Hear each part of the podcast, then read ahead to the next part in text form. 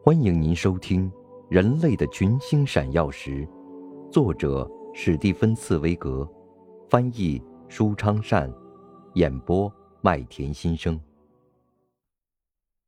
第一百一十九集，回应。住在基地木板屋里的同伴们等待了好几个星期，起初充满信心，接着有点忧虑，最后终于越来越不安。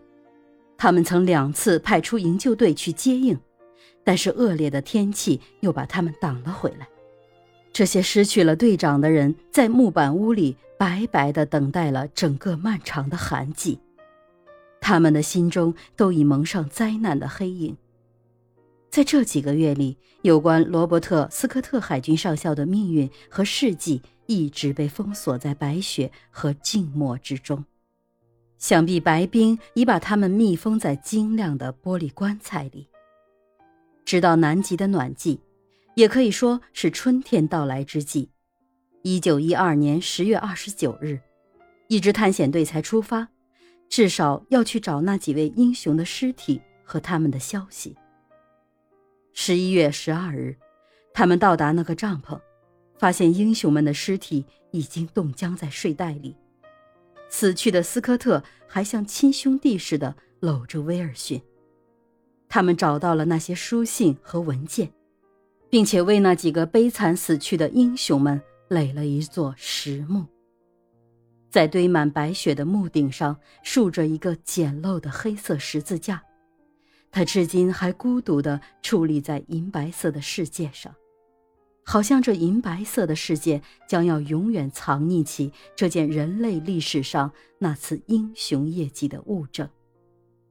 可是没有，他们的事迹出乎意料的奇妙的复活了。这是我们新时代的科技世界创造的精彩奇迹。朋友们把那些底片和电影胶片带回家来，在化学溶液里显示出了图像。人们再一次看到了行军途中的斯科特和他的同伴们，并且发现，看到南极风光的除了他以外，只有另一个人——阿蒙森。斯科特的遗言和书信通过电波迅速传到既惊异又赞叹的世界各地，在英国国家主教堂里，国王跪下来悼念这几位英雄。所以看来，徒劳的事情会再次结出果实，一件耽误了的事情会变成对人类的大声疾呼，要求人类把自己的力量集中到尚未到达的目标。